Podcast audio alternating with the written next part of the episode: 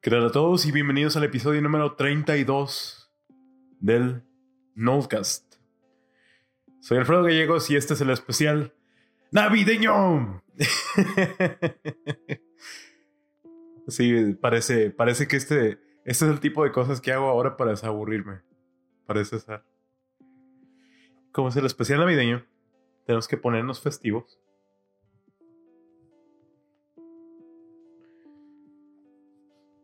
¿Fueron, ¿Fueron niños buenos o fueron niños malos este año?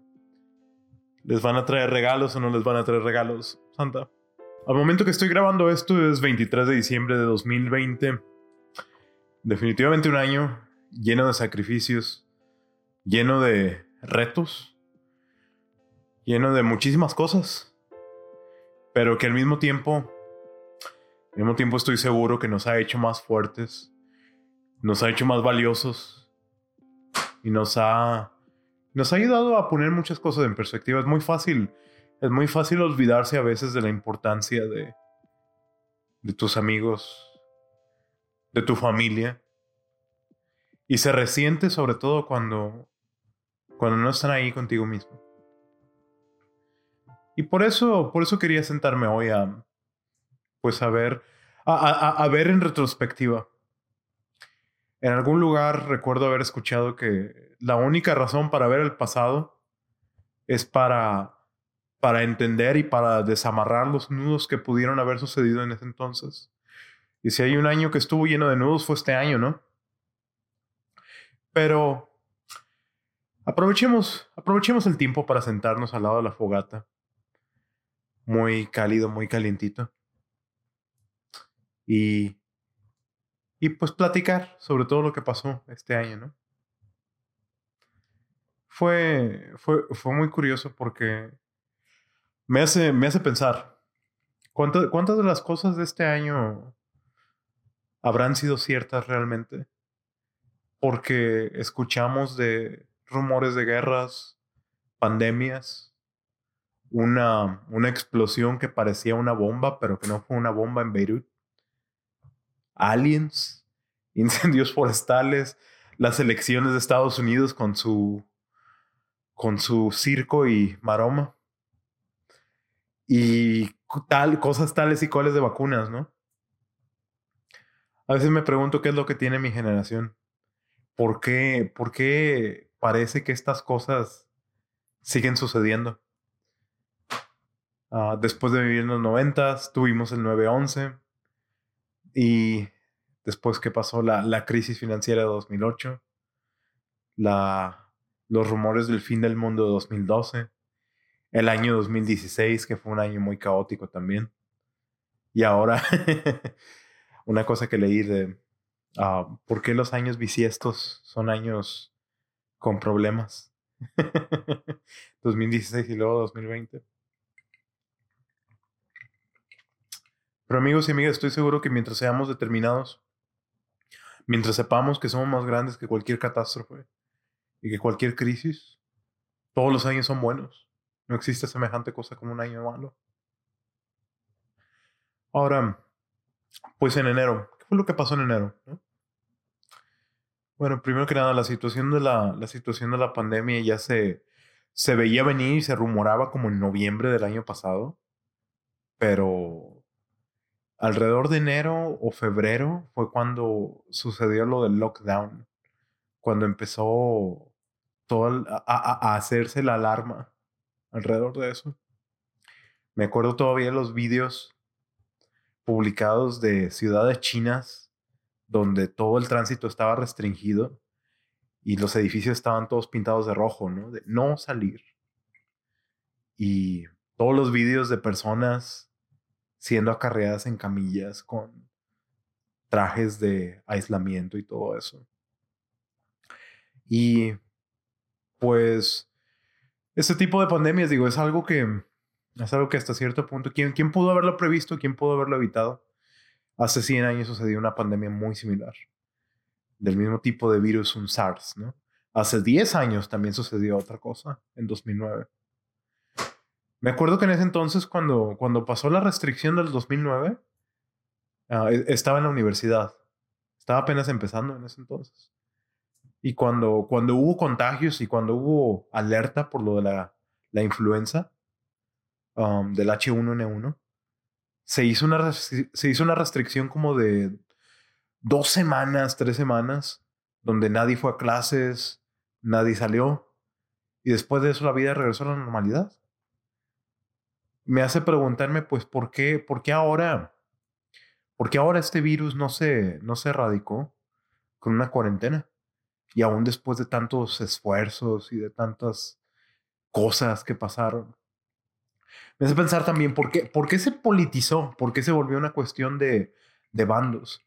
De que es que maskers y anti-maskers y es que tal o cual y es que todo, todo, todo un desmane. Pero pues para bien o para mal, eso es algo que tuvimos que sobrellevar todo este año. Muy alarmante la situación. Conozco personas que inclusive perdieron familiares o amigos debido a eso. Y para todos aquellos que están experimentando alguna dificultad, gente que perdió su trabajo, gente que tuvo que cambiar sus hábitos muy de raíz, gente que tuvo que cambiar su vida o que, o que los afectó de manera fuerte, no, no, no les mando más que un abrazo, un abrazo virtual. un abrazo virtual muy cálido porque pues todo ese tipo de cosas son, son complicadas. Y, um, y es algo que acumulado con todas las otras cosas que sucedieron el año, no, no son fáciles de sobrellevar y nadie puede asumir que fueron fáciles de sobrellevar en ningún momento. Ahora, aparte de eso, pues, ¿qué pasó en enero? En enero se acuerdan de lo de los conflictos que hubo entre Irán y Estados Unidos, de que supuestamente estuvieron a punto de escalar y por un par de semanas se hicieron bromas de que venía la Tercera Guerra Mundial imagínate, de, de, una pandemia a una guerra nuclear, yo creo que preferiría la, la pandemia, ¿no? Porque tan solo la, mera idea de tener una guerra nuclear asustó a mucha gente en los 80 de la Guerra Fría. Y creo que ya aprendimos de eso, ¿no? Que no, no, no es un camino al que queremos proceder como humanidad. Pero es curioso cómo, es curioso cómo suceden las cosas a veces donde la... Hay ocasiones donde pasa algo o hay alguna, no sé, alguien dice algo y como que es puesto de volada en el memory hall, ¿no? Inmediatamente. Y pues pasaron un par de semanas, la gente hizo sus memes y ya realmente ya nadie se acordó después de eso, de que estábamos al borde de la tercera guerra nuclear. después de eso, pues como, como, en, como en febrero y en marzo es donde empieza lo del lockdown, donde todos estábamos contentos de ah, bueno, pues vamos a, vamos a ser valientes, vamos a, a quedarnos en casa un par de semanas y se va a acabar esto. Y hasta la fecha en diciembre todavía no terminan esas restricciones. Pues qué, qué interesante qué, qué, y qué desafortunado que pasó eso, ¿no? Eh. Empieza lo del lockdown, muchos negocios tuvieron que cerrar, los lugares de trabajo tuvieron que forzosamente empezar a ser remotos. Y pues eso le causó muchísimo estrés y muchísimos problemas a mucha gente, ¿no? Y de, de nueva cuenta, si están experimentando alguna dificultad por eso, en la medida de lo entendible, inclusive, siéntanse con confianza de mensajearme o de platicarme, porque en momentos como estos, creo que es donde más que nunca necesitamos buscar unión y necesitamos buscar empatía. Esto no, no, fue, no fue sencillo para nadie. Es un cambio global y es un cambio que nos, que nos afectó quizá de maneras que todavía no vemos para el futuro. Y, es, y es curioso porque coincide todo eso con la carrera política para lo, de las elecciones de Estados Unidos. Hasta, hasta la fecha no se decreta un ganador todavía. Ah, el Electoral College ya le dio la tendencia a Biden, pero hay, hay querellas todavía de quién sí y quién no. Hay una, está toda la cuestión del Partido Republicano, donde están abogando por la cuestión de, de que supuestamente hubo un fraude electoral. Eso es curioso porque estaba hablando con un amigo Y mi amigo me dice que mi amigo vive en Estados Unidos, ¿no? O sea, él vota y tiene todos los derechos y todo, ¿no? Y me dice que en Estados Unidos es imposible falsificar que te manden una boleta por correo. Ah, lo siento por eso. Tuve que ir a, tuve que ir a tomar cuidado de la hoguera porque acabo de comprar leña para mis hogueras. Que dicho sea de paso, la, la leña que acabo de comprar cuando arde huele, huele tan rico. Huele como a, a madera fresca. Huele como a bosque. a mí, a mí eso, eso me fascina. Me fascina toda esa que es natural, ¿no? O sea, pero, pero parece que este tipo de leña necesita otros cuidados para que se queme igual de bien, ¿no? Pero bueno, les mencionaba. mi amigo me menciona que en el sistema de votaciones te piden una dirección al momento de votar y por lo cual debe ser imposible falsificar o obtener boletas duplicadas, obtener, por ejemplo, boletas para gente fallecida, que era lo que se rumoraba las cuestiones de los fraudes. Pero otro amigo que tengo me mencionó que al momento de pedir tu boleta por correo, no te piden una, ID, a diferencia de en, en otros países donde te piden una credencial para todo lo que haces electoral. Entonces, pues, ahí se me hace que, obviamente, Estados Unidos no pudo haber hecho una elección por correo sin haber parchado todos esos hoyos, sin haber considerado todos esos hoyos. Pero me da, me da la impresión que sí da lugar a debate, pero al mismo tiempo mis amigos dicen, bueno, pero todo eso ya está pensado y estaba resuelto.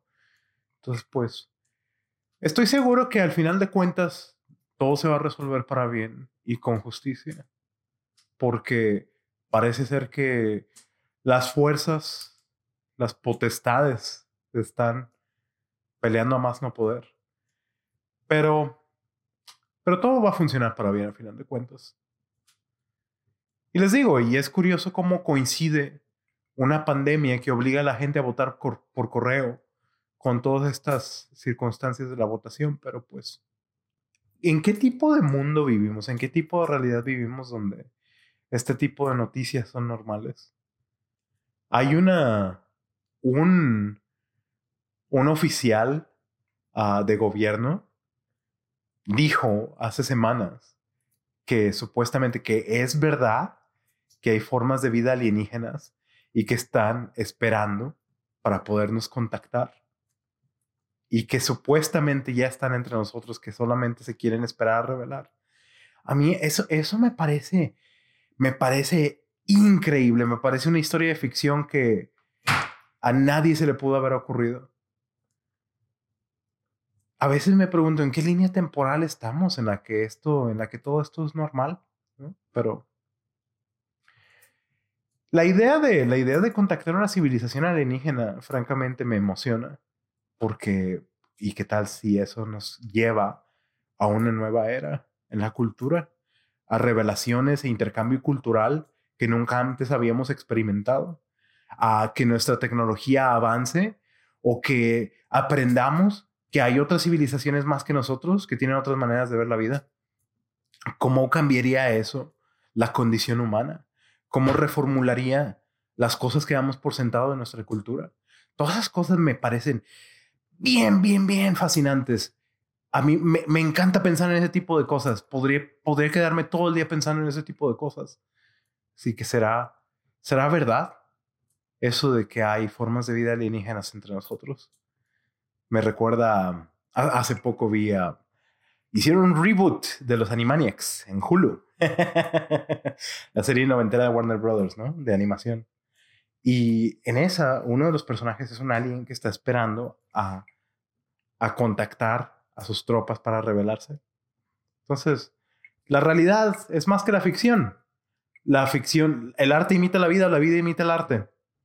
Esa es cuestión para, es cuestión para preguntarnos, ¿no?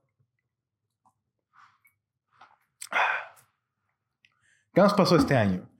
¿Se dan cuenta que estamos en un año donde hubo elecciones, guerras, incendios forestales incendios forestales donde gran parte de Estados Unidos se incendió alrededor del otoño, si mal no recuerdo. Inclusive unas fotos de que cuando el cielo se puso rojo en, en Oregon, ¿no? Y, o sea, ahora resulta que también el cambio, el cambio del clima afecta al mundo de esa manera y tan súbitamente como si fuera un zap, ¿no? Y ya toda la costa oeste estaba incendiada en ese entonces. Cuando, cuando el cielo se puso rojo me recordó a un día en mi ciudad natal de Monterrey, donde el cielo también se puso rojo porque hubo una tormenta de polvo o algo similar. Y recuerdo que a mucha gente se le hizo tan raro que andaban hasta asustados pensando que era el fin del mundo o algo así. Y aún así, en Monterrey el cielo no se puso tan rojo como se puso en Oregon, donde parecía literalmente que era un shade, ¿no? Que era un filtro. Y en, y, en serio, y todo, todo eso sucedió al mismo tiempo. ¿Qué, ¿Qué más pasó? En Beirut hubo una explosión que se la atribuyeron a materiales que estaban almacenados en una bodega, pero la explosión fue masiva, parecía inclusive como si fuera un atentado o algo así. Y ver todo eso transcurrir en tiempo real, documentado por miles de personas y platicado en la sociedad digital, es un proceso tan raro y que a todos como humanidad nos está cambiando tanto que el, el costo psicológico de todas esas cosas quizá todavía no lo alcanzamos a entender. Aliens y catástrofes y elecciones pero creo que, creo que hay cosas buenas hay que aspirar. Creo que hay cosas buenas. De nueva cuenta, es, es fácil olvidar las cosas buenas que hay en nuestra vida cuando vivimos enfocados en la pantalla.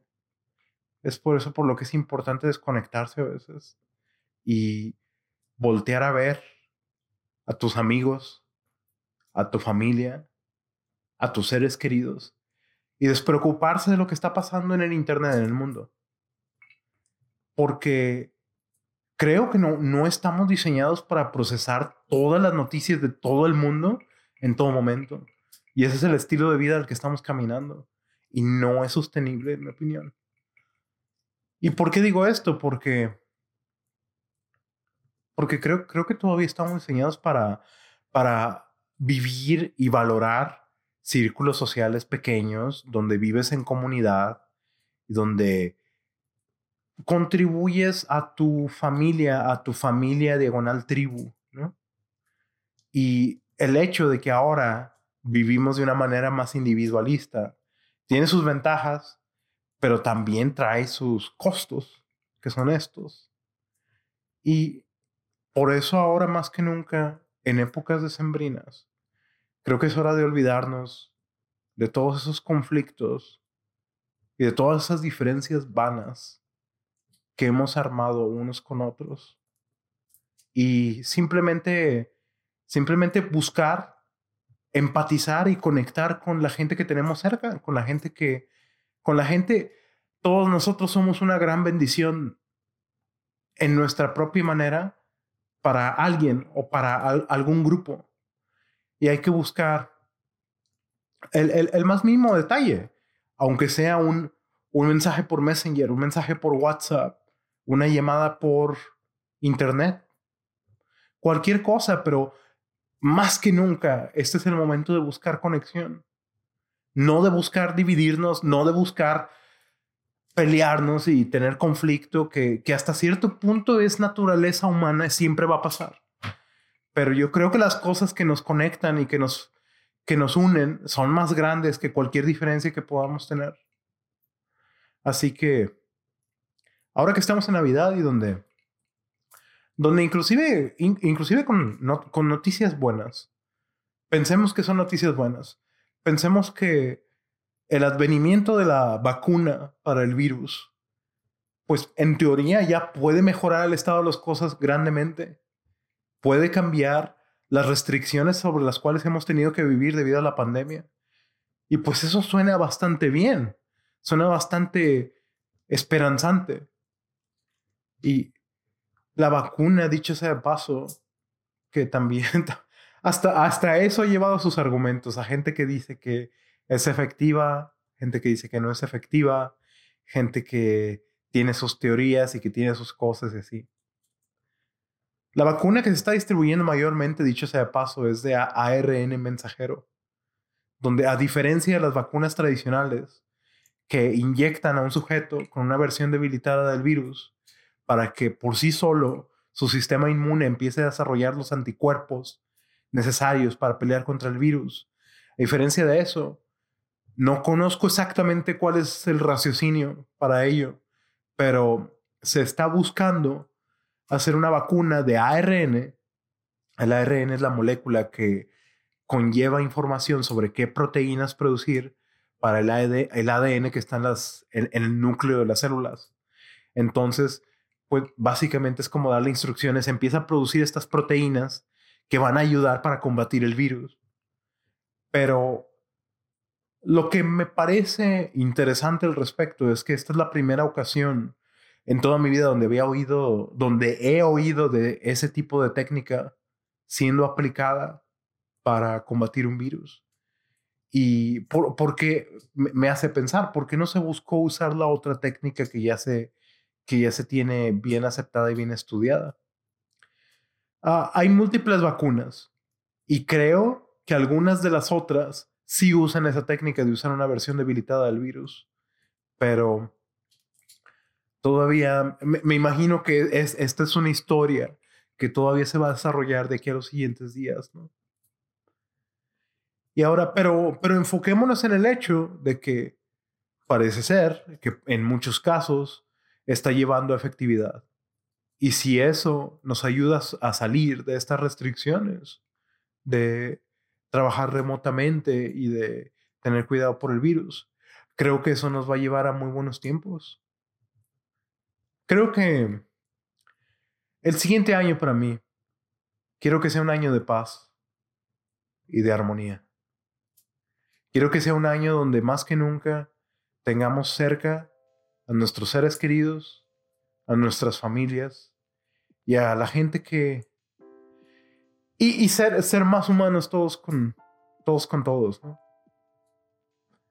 Ahora, hay muchos retos, pero estoy seguro que valientemente vamos a continuar y los vamos a resolver. Porque es a, a, lo mejor que podemos aspirar como humanidad. Bueno, así que,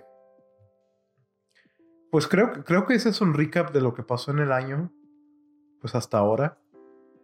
Y Creo que es buen momento para cerrar este episodio.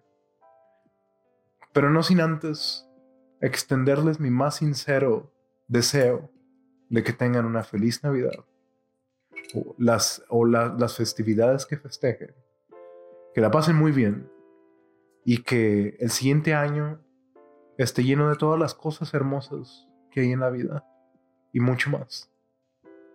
Que tengan felices fiestas y feliz año nuevo. Y coman algo delicioso, yo creo. Hasta aquí el episodio 32. Estaremos hablando muy pronto. Muchas gracias por escucharme como siempre. Estoy muy contento cuando me llegan comentarios, por esporádicos que sean, de personas que muy atentamente me escuchan. De que, ah, sí, pues me entretiene o pongo el episodio. Y pues, humildemente, no puedo más que aspirar a seguir produciendo contenido que les sea de entretenimiento. Tengan mucho cuidado y pásensela muy bien en estas fiestas. Y estaremos hablando muy pronto. Hasta la próxima.